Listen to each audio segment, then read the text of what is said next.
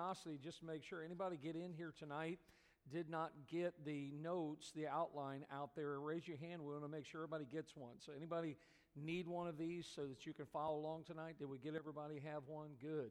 All right, Nazarel, why don't you introduce this this newlywed couple that you have with you tonight, would you?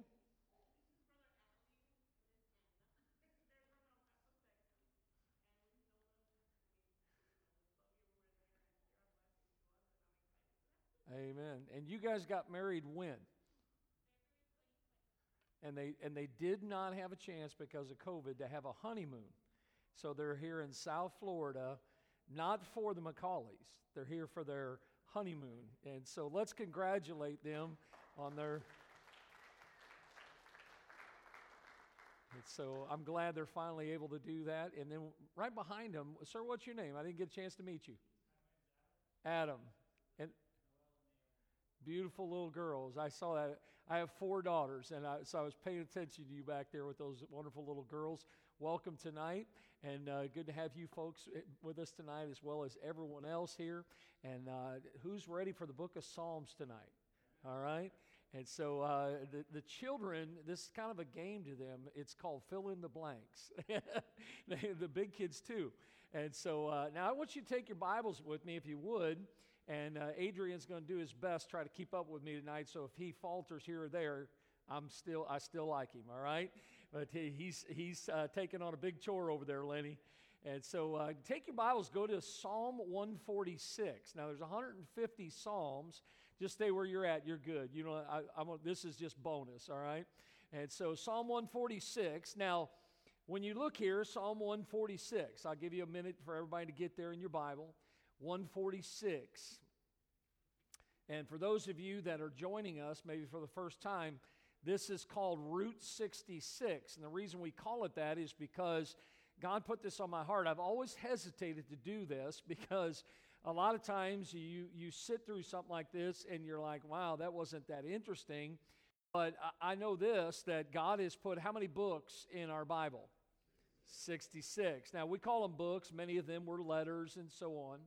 Uh, some are longer, some are shorter, and so on. This is actually 150 chapters, 150 Psalms. And uh, so that's where you, you come up with the name Route 66. How many of you have ever physically driven on Route 66? Any of you? Just a few of you. And uh, right here in the United States of America, I've been on Route 66. I think I've traveled almost all of it. But uh, 66 books. So, what this is, is it's an overview of the books. Now, we kind of, or I kind of started this backwards. Last year, I covered the New Testament books. And this year, I was just kind of waiting on the Lord, and God gave me a green light. And some folks said, Pastor, we're going to do the Old Testament. And so that's what we're attempting to do. Tonight, we're going to look at the book of Psalms, and, and we're going to finish it just because Brother Kenny didn't think I could. All right? And so we're, we're, we're going we're gonna show him tonight, all right? So uh, you do the best you can to keep up. Now, when you look at this, Adrian, go to the next slide there. Just look on the screen here. I, I, my wife is a visual person. She's like, I, I, can't see it, all right? So, so I have a visualization. So these are the, the 39 books of the Old Testament. And uh, if you're visiting with us tonight, we've already covered those five orange books. The, those are oftentimes the books of the law, talk, talking about the Pentateuch, five books, Penta. And we covered those, and then we did the blue section, which was the historical section of our Bible. So the Bible has much history. When you study those books that are blue, they deal with the history. Now remember that many times when you look at the Bible, the Bible is not necessarily given from cover to cover in chronological order. So here we are tonight. We're in the purple section, okay? I guess that's purple, lilac, whatever you want to call it and uh, I'm a little bit colorblind, but, but we did Job last week. These are the poetical books. And so tonight we're in the book of Psalms. Next week we'll be in the book of Proverbs, and then we have two more. I love the book of Ecclesiastes, and many people struggle with really what the Song of Solomon is really all about. We'll have a great time with that too. So here we are in the book of Psalms, and then once we get beyond that, we get into the books of the prophets, the major prophets and minor prophets. Do I have another chart? I think I do. There you go. And I don't know if you have the ability, Adrian, to pull that in in the middle. If not, that's fine. But the middle section there is what I was just talking about, the poetical books. And so that gives you a visualization there of the poetical books. Now, there, he got it. Somebody showed him how. All right, yeah, Brother Cordy did. All right, so so that's where we are. Now, look in your Bible in Psalm 146. All right, and I want you to notice what's the first four words. Say them. All right, now everybody's there. Let's say them together. Okay, here you go. Say them. Okay, look at Psalm 147. What's the first four words? How about Psalm 148? How about Psalm 149? How about Psalm 150? And then look at verse 6 of Psalm 50, the very last verse. Let everything that hath what? What are we supposed to do? And what's the last statement? So listen, the book of Psalms. Are you breathing tonight? Some of you are. Okay, everything that has breath, praise ye the Lord. You know what you're supposed to do as a Christian? Praise the Lord. It's not about you, it's not about me. Sometimes people say, Oh, Pastor, that was a great message. You know what I say? Praise the Lord. Oh, that was a great song. Praise the Lord. Listen, whatever it is, everything that hath breath, praise ye the Lord. I love the book of Psalms for so many reasons. Now, I'm not going to do justice to it, but I'm going to cover it from the direction God gave me. And I will tell you that you might have approached this book differently. There are many ways to look at this book. So, all I'm doing is giving you my view from the scriptures as the Lord led me. You can take it and you can expound on it. And you might say, well, listen, I love this. I saw this. It's all good if it's Bible. All right. So, let's take a look here tonight. And I want you to notice with each one of these books, of course, the book of Psalms, I like to give a little title to what the book is. So, we'll call this the book of devotion and what? praise. And you see how the book ends. Of course, all throughout you see this matter of praise. The name of the book, which would be Psalms. Okay, like last week we looked at Job and we talked about the name of the book, Job, and so on. Tonight, the, the, the word Psalms. Notice the Hebrew title, Hebrew title of this book means songs of praise. Songs of praise. Now, the Greek title for this is psalmoi. It's just like psalm, but it's the word psalmoi, and it has come to mean the sacred songs sung to musical accompaniment. So I don't know about you, but when Brother Kenny and, and Anthony were playing those musical instruments, I was thinking of the words that went to those. And if I would have been by myself, I'd have been singing them out loud. But I didn't want to scare anybody away so I just was keeping it all inside. But the Bible says, again, that everything that hath breath should praise the Lord. I love the fact that how the Bible says in the book of Psalms, one of my favorite songs, that He picked me up out of the miry clay. He set me upon a rock. He established my goings. He put a new song, not the world's music, He put a new song in my mouth. I thank God for His work in my life, and I hope you do too and the book of Psalms. So many wonderful things here. And so let's dive into it. Notice the contents of the book. Psalms is a book of poetry. And again, we've mentioned this 150 chapters. And the Psalms are traditionally divided into five books. Now, get this five books. And many believe that they possibly reflect the five books of the Torah or the Pentateuch. Those five books right there Genesis, Exodus, Leviticus, Numbers, and Deuteronomy. Now, some of you may, may have never thought of it that way. We're going we're going to bring this a little bit more to light as we get into this. But in other words, if you took the 150 uh, chapters of Psalms, many believe you can divide it five ways, and each one of those five correspond to the first five books of the Bible. It's an interesting approach, and I believe you, you'll see it. Notice each of the five books concludes with what is called a doxology. Now, a doxology is a hymn of praise of the Almighty, a particular form of giving glory to God. That's what a, the doxology is. If you ever look in our hymn book, where's Brother Kenny? Miss Becky, do you know what number that is in the hymn book? Is it number one? No? It's not in that hymn book? Throw those hymn books away. really? It's not in that hymn book? What's the matter with you?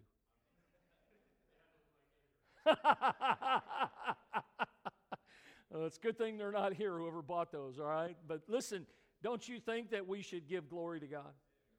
And I love, you know, the doxology. As a matter of fact, when I was teaching in the college for many years, the word doxa is the word glory. And so I would teach my students, you know, vocabulary words. And so when, when we would go to chapel, which chapel for college students is church. And so we had chapel every day of the week. And so you could always tell where my Greek students were in chapel because when they heard the preacher say something, they wouldn't say amen. They would say doxa. And everybody be like, what in the world? You know, if they've never been to Greek class, but that's the word glory. Of course, they like to show off that they knew some Greek, but nonetheless, we had a great time with it. But it's giving glory to God. Now, the Psalms, get a hold of this, is the most quoted Old Testament book in the New Testament. Most time, you know what? You don't even realize when you're reading your New Testament and you read a verse. Listen, this is when you know you've been in your Bible. When you're reading something in the New Testament, you're like, hey, I've seen that before. Where, where have I seen that? Now, some of you have a Bible that's a study Bible that might have a small little letter of the alphabet next to it or a reference, and then it'll show you maybe where that, that verse came from in the Old Testament. By the way, I, I love that, how the, the Old Testament New Testament just fit together like a hand in glove. And this is the most quoted uh, Old Testament book in the New Testament. Look at this of, 100, of 360 Old Testament quotations in the New Testament, 112 of them, almost a third of them, are from the book of Psalms. So there's quite a few that you find in the book of Psalms. Now, all of you have, if you look in your notes there, I think it's your last page, you have the chart there of the book of Psalms. Throw that up there, and uh, we we are really going to test him now. But remember how I said that it can be divided into five books. Okay, so if you notice across the top there, you have book one, book two, book three, book four, book five, and then it shows you the emphasis. Now, notice the, the first section deals with humanity, and then deliverance, and then the sanctuary, the reign of God, and the Word of God. And notice you have Genesis, Exodus, Leviticus, Numbers, Deuteronomy. It shows you the context. You have what is personal dealing with humanity. You have the devotional, dealing with the deliverance of God. You have the liturgical and the historical, dealing with the sanctuary. You have the general section dealing with God's reign. And then notice the last one, which is dealing with the Word of God, is prophetical. And you see this as you're going through this. Now, notice I said each one of them, each one of the books or sections ends in a doxology. So, right there on that chart, Notice that one line that says doxology, that shows you where you can find the doxology that ends each one of those sections. And then right after that, it begins the new section. If you go back to the top, notice the first section is Psalm 1 to 41. Then you have Psalm 42 to 72, and Psalm 73 to 89, and 90 to 106, and 107 to 150. It's kind of neat when you know that. Many times we don't realize how it's divided, but this is the way many people see this. It shows you the theme throughout is to worship God for who He is and what He's done. And you can even see there at the bottom how Christ is portrayed or seen. And we'll see that in a little bit in the book of Psalms. But I think it's a neat approach when you look to how the whole book is put together. And notice, eh, we'll talk about this in just a minute, but the beginning of the book of Psalms is about the time, the days of Moses. And if you look to the far right of the chart, it ends in the days of Ezra. So there was quite a lengthy period here that all of these Psalms were put together. And so let's move on to our next thing on your notes there is the character of the book of Psalms. It's a, the poetical section. And poetry is something that God has chosen to use, and it's a wonderful thing. You know, many of the Psalms, uh, we sing them today. Sometimes you'll hear a song and you're like, wow, that's a beautiful song. You don't even realize uh, that you're singing something right out of the Word of God. And it's one of the songs or the psalms that the Hebrew people used to sing. Notice the subject it's the experiences of God's people. How many of you have ever been reading a psalm, and while you're reading it, you're thinking to yourself, man, that is totally about me or what I'm going through? Anybody ever been like that? My wife and I, there's been some times in our life and in our ministry and in our marriage where, you know, we've gone through things or we've experienced things and we've lived at times in the book of Psalms. Find such encouragement and, and such practicality in the book of Psalms. Now remember, here's the, here's the thought. Don't ever forget this that every word is inspired of God. So it's all God's words. We need to keep that in mind when we're reading the Word of God. Now, notice again, the purpose of the book is to reveal to us, and, and this is important, the experience of Christ as the blessed man, one that was born under the law, and notice our spiritual experience in Him. See, we, we who are in Him, the life that we now live, we talked a little bit about that this morning, dealing with the Spirit of God. Now, the outline is a little bit more extensive than I normally give, but I want you to follow this. And it goes right back to that chart that you have, how this book is really divided into five books. Okay, so that's the sections. So I want you to notice here, and I'm going to show you, again, going back to that chart, the emphasis in each section. So notice division one. This is the Genesis section. Correlates to the book of Genesis in the Old Testament and it says here that the emphasis, notice that it's concerning man, and the emphasis is on how God is beside us. Is beside us. Now, look what it deals with. If you look from chapter 1, Psalm 1, all the way to Psalm 41, four major things we see. It begins with, Blessed is the man. That's how the book of Psalms begins man's blessedness. Are we not blessed? God's been good, hasn't He? And then notice it deals with how man has fallen. Remember reading the book of Genesis? And man was in the garden. God had given him everything. He says, and you can have whatever you want except what's on the tree in the midst of the garden. And what did man do? He disobeyed God. Man fell. You could see how it lines up with the book of Genesis. And then notice letter C man's enmity culminating in the Antichrist. Now, again, you see a little bit more come to light in the book of Psalms, and then it, it ends here in this last section, which is the largest one, with man's recovery. Well, how does man recover? Through Christ. See, it's all because of what Jesus has done for us. So the first division deals with the book of Genesis. It, it's concerning man and how God is beside us. All right, I want you to think about the relationship that God has with us. Look at the second division. This would be the Exodus section. And this concerns Israel as a nation. And again, we find uh, even in the book uh, of uh, Exodus, we see Israel coming into view as a nation. And so in this section, chapters are Psalm 42 to 72, the emphasis is on how God goes before us. Remember how uh, they, they left Egypt? And uh, remember how God led them? How did He lead them?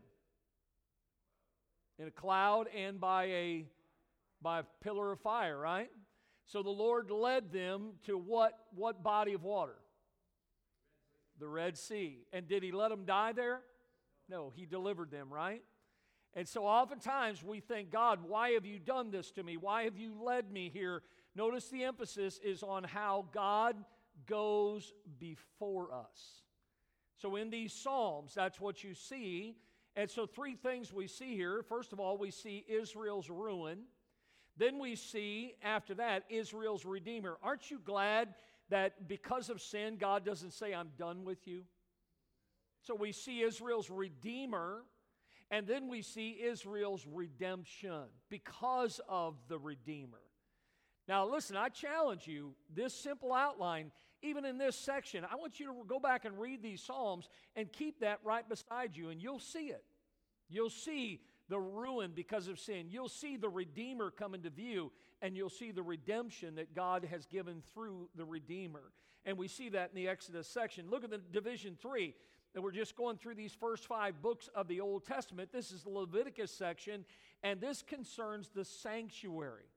Very important here because the emphasis here in 73 to 89 is on how God is all around us.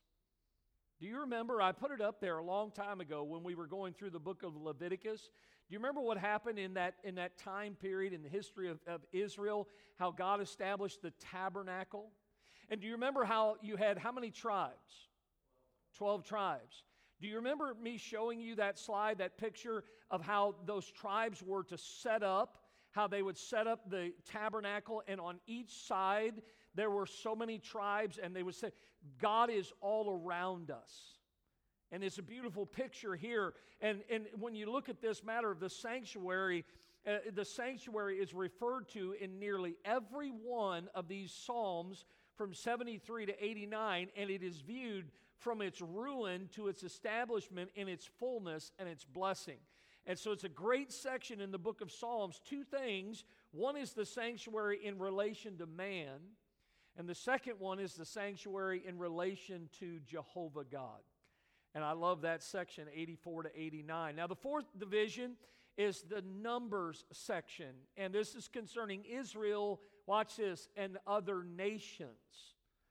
You get into some of the books of the prophets, especially like uh, uh, Isaiah and Jeremiah, and you see all these other nations that God includes and mentions by name. So this, this section deals, the emphasis is on how God is above us. God is above us. See, He's not only beside us, before us, around us, but He's above us. And in Division 4, the book of Numbers, we find here five things. It begins with the prologue, which deals with the rest that God had intended and how it was lost and how much it was needed. And then you see the, the, the, uh, the, the progression of this rest for the earth that was desired, and then for the earth it was anticipated. And then you also see how for the earth it was celebrated in chapters 100 to 105. And then the epilogue, the conclusion of this section, deals with the rest and how lost and valued it is. Listen, God wants us to have a rest, and that rest is in Him. And so there's some beautiful Psalms in that section. And that takes us to the last division, which would be considered the last book, uh, the last book of the Pentateuch, the last book of the Psalms which would be the Deuteronomy section. And this section is concerning God and His Word. And the emphasis here is how God is among us. Now, think about this the Bible says that the Word became flesh and dwelt among us. And I love this, how you see in this section, the emphasis is on how God is among us, the experiences, of God being among us, the exposition, and then the expectation. And of course, the book of Psalms, that fifth book, comes to a conclusion. And it's amazing how much is packed into 150 Psalms or chapters that we oftentimes call it in the book of Psalms. Now, the scope of the book, in other words, what kind of time frame? Earlier on that chart, I already gave this to you, but notice the entire collection is thought to have been compiled over a period of about a thousand years. So, again, God superintending his writing, his word, for about a thousand years, this was in writing. And finally, it was all put together, and God, again, allowing that to come together. The writer, notice here, and really we should use the plurality, that although David is credited with 73 of these poems or psalms, Notice other contributors include Moses, Solomon, Asaph, and the sons of Korah. So there are uh, numerous writers that are credited with being the human penman, but of course the Holy Spirit of God being the author of the, of the book of Psalms. Now, to whom was it written? Psalms, this is the easiest way to remember. It is the worship hymnal of the Hebrew people. Many times that this was their book. This was their songbook. Uh, this is what they played, what they sang, and oftentimes as they sang it. Boy, you ever want to remember something? One of the greatest mnemonic tools is to put Scripture to song. It just sticks, it asphyxiates on your memory better. And a lot of times, I, have you ever done this? You know, I got saved when I was 20. And, uh, you know, again, I, it wasn't, uh, well, I'll just put it this way. When I got saved at the age of 20, there, there had been music that I listened to before I got saved that I wish I would have never listened to. Now, some of you, hopefully, God spared you from that. But sometimes I'm out with my wife, or maybe out with some of my family, or even friends, or whatever, and I'm in the store. And you know, a lot of times you're in the store and they have drop ceiling or whatever, and they have speakers in the ceiling, and you're walking around the store and they're playing music. And you'll hear a song. They're playing a song, you'll hear it, and immediately, I haven't heard the song in 30 years, and every word to that song comes to my mouth. I'm like, that's amazing. How can I remember? I can't even remember where I parked my car. How in the world can I remember? So let me just encourage you put God's word to song. This is a song book. So listen, now you may choose to do it in the shower where nobody's around, but listen, there's nothing better than to sing the Word of God. You'll remember it far better. You should try that sometime. It really does work. Now, notice where was it, uh, when was it written? Again, just like the chart from Moses, about 410 BC to the days after Israel's return from captivity, which would have been about 430, the days of, of Ezra, and of course, going back to the city of Jerusalem, reestablishing the altar and, and rebuilding the walls in the day of Nehemiah, and so on. Where was it written? Well, some of these psalms were composed during the wilderness wanderings. Remember, this was over a period of thousand years. Some were written in Jerusalem in the kingly reigns of David and his son Solomon. And some of them were recorded after Israel's Babylonian captivity during their return to the land of Judah. And so, again, many places, because so many and over such a great number of years it was all written. Now, the key chapter is Psalm 119. It's a lengthy psalm, the longest one in the book of Psalms, and can't find a better title than the Word of God. So many references to the Word of God, and chapter 119 or Psalm 119 is a tremendous chapter. Two verses that I would say are probably key verses, or at least in my opinion. Uh, Psalm 29, verse 2 Give unto the Lord the glory due to his name. The Bible says, Worship the Lord in the beauty of holiness. Remember that he is a holy God. Oftentimes, we don't approach God the way we should. And the Bible says that we should worship him in the beauty of his holiness. Psalm 95 1 would be the other one. Oh, come, let us sing unto the Lord. Let us make a joyful noise to the rock of our salvation. Say, Pastor, I just can't sing. Well, the Bible says make a joyful noise. You know, whatever it is, sing unto the Lord. The key word is the word praise. I think you probably already figured that out by now. It's used over 150 times in the book of Psalms and it is a word and concept that we should be familiar with. The key phrase is praise the Lord. Psalm 7, verse 17 I will praise the Lord according to his righteousness, and I will sing praise to the name of the Lord Most High. You know, all that hath breath, let them praise the Lord. The key thought to the book of Psalms is the life of God.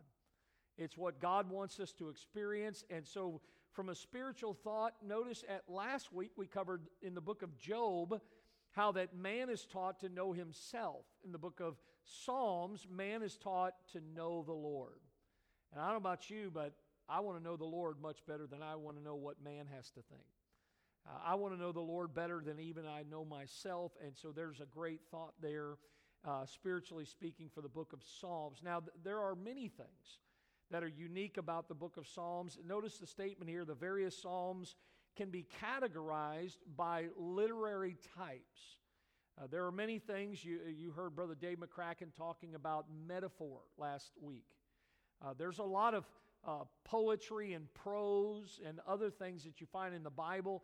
Really, listen, the Bible really is the greatest literary masterpiece ever written. It really is. You know what's always amazed me is, is people, listen, people who say, and they've said it to me, I just can't understand the Bible. It doesn't make a whole lot of sense, all the these and thous and those. It's too archaic. Do you know the Bible was written during the same period as Shakespeare? And people today hold Shakespeare up here and the Bible down here. I could care less what happened to Macbeth. Romeo and Juliet? God's Word? Yes. People say, I just don't understand it, but you can understand all that garbage. Pastor, that's not garbage. That's literary. That's masterpiece. Okay, you think what you want about it. But I love the Word of God because the Word of God is quick and powerful and sharper than any two edged sword. See, no writing of Shakespeare will do for you what God's Word will. And so when we look at it, we see many things here, many literary types, and it, it look indicating all the different literary types, the different subject matters that they address, or the various styles in which they are written. I love it when you study the Bible. You see so many wonderful things. Now, we're talking about the book of Psalms tonight, okay?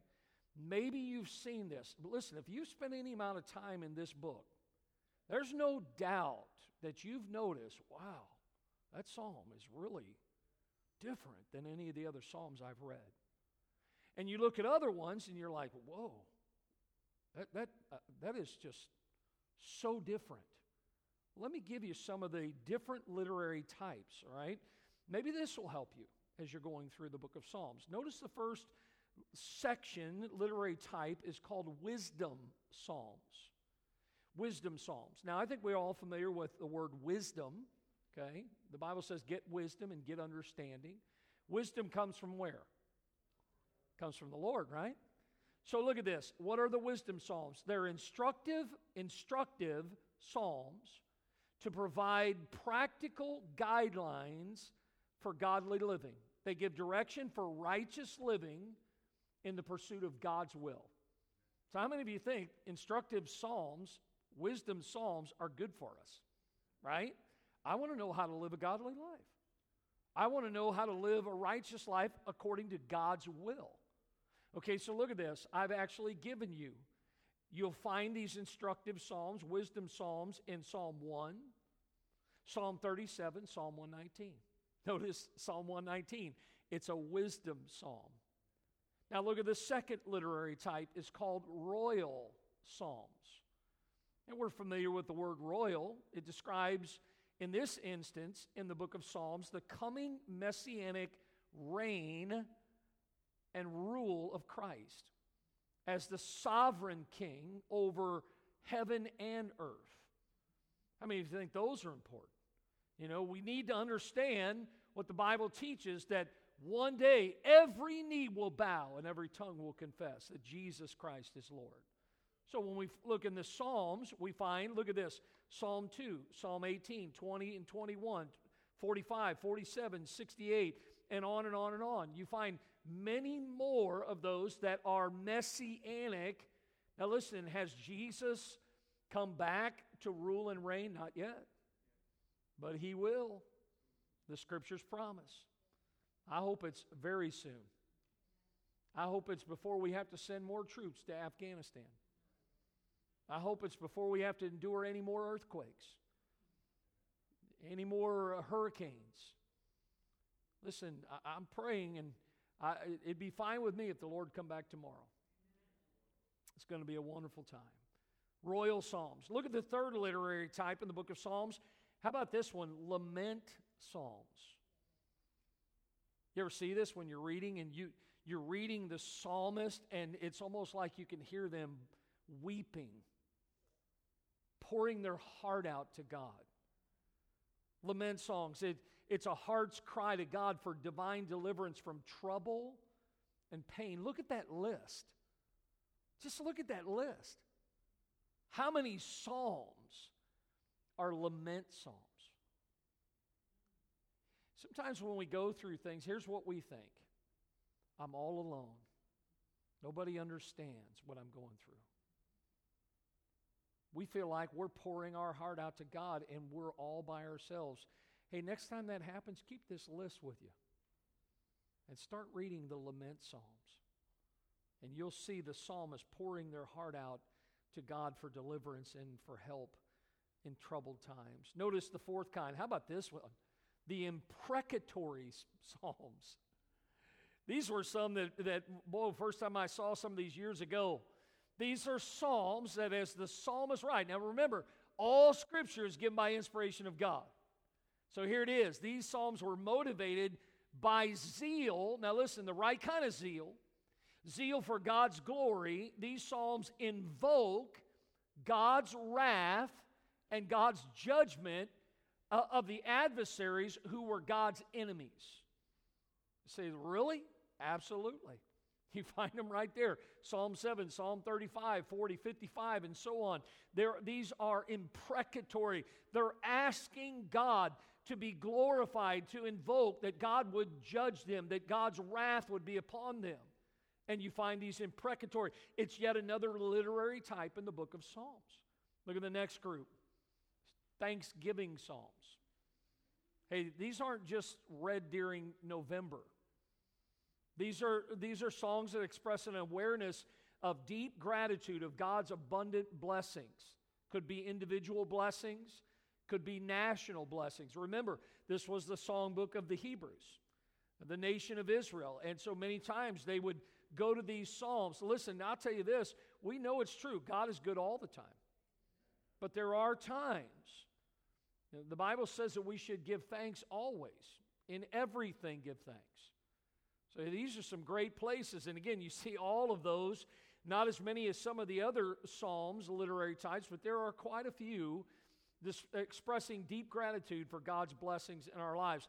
Notice the sixth one, the pilgrimage psalms. Now, again, this was the songbook of the Hebrews. They went into captivity. Uh, they moved around. Uh, God, God established the tabernacle and they moved. When God moved, they moved. This world is not our home. We're just passing through, right?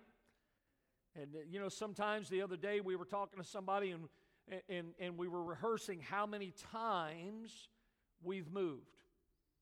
I'm convinced. I know my wife doesn't like to move. To tell you the truth, I don't really like to move either. I'm not planning on going anywhere. The only reason I ever leave here is just for the same reason I've left other places, is because God moved me. I don't think you, you should ever move until God moves you. you anytime you go, you should follow God. Don't move because of a job or whatever. You say, Pastor, I have to provide for my family. God knows that. Just listen, understand that when you look at these pilgrimage psalms, notice they are festive songs of celebration and praise for God as Israel recalled the Lord's goodness to them as they traveled to Jerusalem for their annual feast. Boy, I wish I had the time tonight. Some of you, it would do you good to to, to go and study those Jewish feasts, which, by the way, the Jews still observe to this day, and what each one of them was really all about, how God delivered them. One of them, for sure, is when uh, the death angel was passing through and, and they applied the blood to the doorpost, and the Spirit of God passed over them. Listen, it's a wonderful study. And every one of those feast days, was a cause for celebration to the Jewish people because of what God had done for them. Well, listen, you might be like me tonight, you're not a Jew. But understand, we can see even in our own lives how God has been there every step of the way. And we ought to do the same thing. We ought to celebrate and praise God for His goodness as we travel through this life. Listen, I'm not heading to Jerusalem. I'll tell you where I'm heading home, right? And someday we'll be with the Lord. It's going to be a wonderful time. And those are great Psalms. And then the last group are called enthronement Psalms. This group here, although it's not large, it describes the majesty of God's sovereign rule over all his creation. And notice his providential care by which he sustains, he controls, he directs all that he has made. Think about that. There was nothing here, and then God. God has always been, he always will be. But he created this world out of nothing. And guess what? He's the one that controls it. By him, all things consist. If God took his hand off, oh, we'd be in trouble. But God is the one that directs all things that he has made. And guess what? That includes you and me. You see, God has put breath in our lives and he has formed us. And so th- that's a wonderful section. Now, again, those seven right there, that's yet another way, besides the five books, that you can kind of divide the book of Psalms. It's another way you can approach the book of Psalms. And now you have a list of some of those and what they are, the literary types, and the subjects that they cover. Now, notice some ways that we see Christ magnified. I always like to point this out because I believe that there's a scarlet thread that runs through the entire Bible, and in each book of the Word of God, we may not necessarily see the name of God as we've seen that in the past, but we can see Christ magnified in each one of these books. And here are some ways we see in the book of Psalms. We see him, first of all, as our priest. The Bible tells us how he offered himself as a spotless sacrifice, but ever living through the resurrection to make intercession for us. And as the priest, notice, we have pardon from sin, and like we said this morning, acceptance by God. Hey, listen, he's not our priest. I really should have put he's our high priest. And what a wonderful thought there. Now, listen, there's another office. Not only is he priest, but he's prophet. In the Bible, you see many people like Isaiah, Jeremiah, Ezekiel that were prophets. But when we see Jesus in the book of Psalms as prophet, he proclaims the name of Jehovah as Father, and he, as our prophet, reveals the will of God to us. And we see that in some of the Psalms. Now, listen, there were prophets, there were priests, but no one held all three offices of prophet, priest, and king. But yet Jesus did. And notice, as our king, he is triumphant over what? Over death, fulfilling the Davidic covenant. He restores man's dominion over creation. Hey, listen, that's what God gave to Adam when he was in the garden. He put uh, man over everything. He was able to name all the animals and so on. And notice, God restores that as king. And as king, we have deliverance from our enemy, which is Satan. Listen, we are no match for the devil, but our king certainly is. It's a wonderful view of Jesus. Now, notice a couple other ways. Psalm 12 and verse 2, he is seen there as the Son. Kiss the Son, lest he be angry and you perish from the way when his wrath is kindled. But a little, little blessed are all they that put their trust in him. He is also seen as the blessed or the blessed. And we see this in Psalm 72 17. His name shall endure forever. His name shall be continued as long as the sun, and men shall be blessed in him all nations shall call him blessed. He's the blessed. Notice in Psalm 80, he's the Son of Man. The Bible says, Let thy hand be upon the man of thy right hand, upon the Son of Man, whom thou madest strong for thyself. He's the Son of Man. Notice Psalm 110, he is seen as the Lord. Hey, how about this? The Lord said unto my Lord, Sit thou upon my right hand until I make thine enemies thy footstool. Anybody want to know where that's at in the New Testament? Anybody know where it's at in the New Testament? It's in Hebrews chapter 1, right? Remember, this is the most quoted Old Testament book in the New Testament. All right? Isn't it interesting? Matter of fact, let's go there. Psalm, let's go over to Hebrews chapter number 12. Some of you are staring at me like, Pastor, are you sure about that? All right? Hebrews chapter number 1.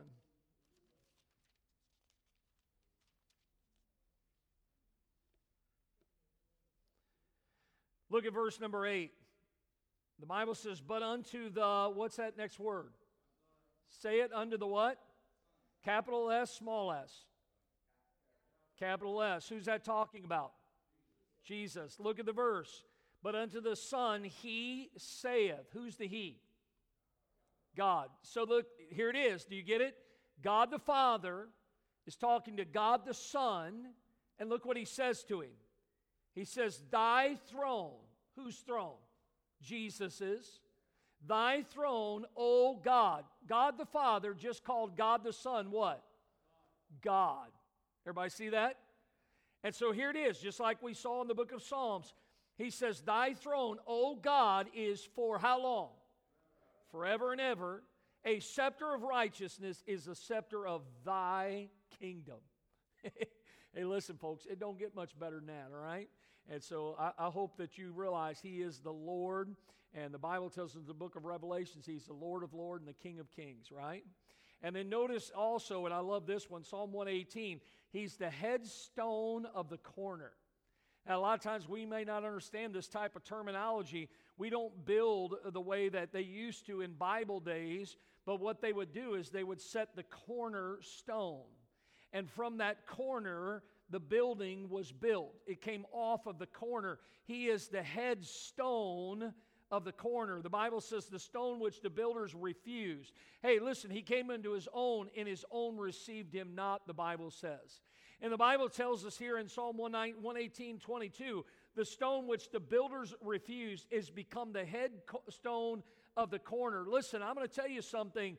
Uh, the, the nation of Israel, the Jewish people, they missed it. They're still looking for the Messiah. But I'm going to tell you something. He's already come and he's already given his life and he went to the cross and he died for the sins of the world and he rose from the dead and he is seated at the right hand of the Father. And we must put our faith and trust in him.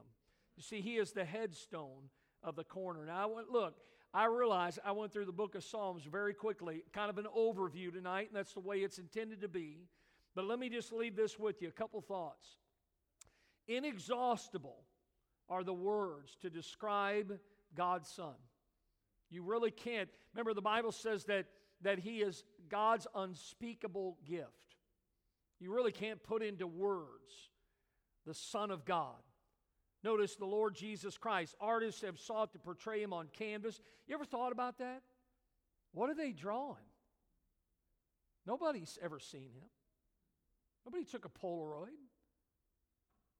Say then, why are they drawing what they're drawing? Because through their spiritual eyes.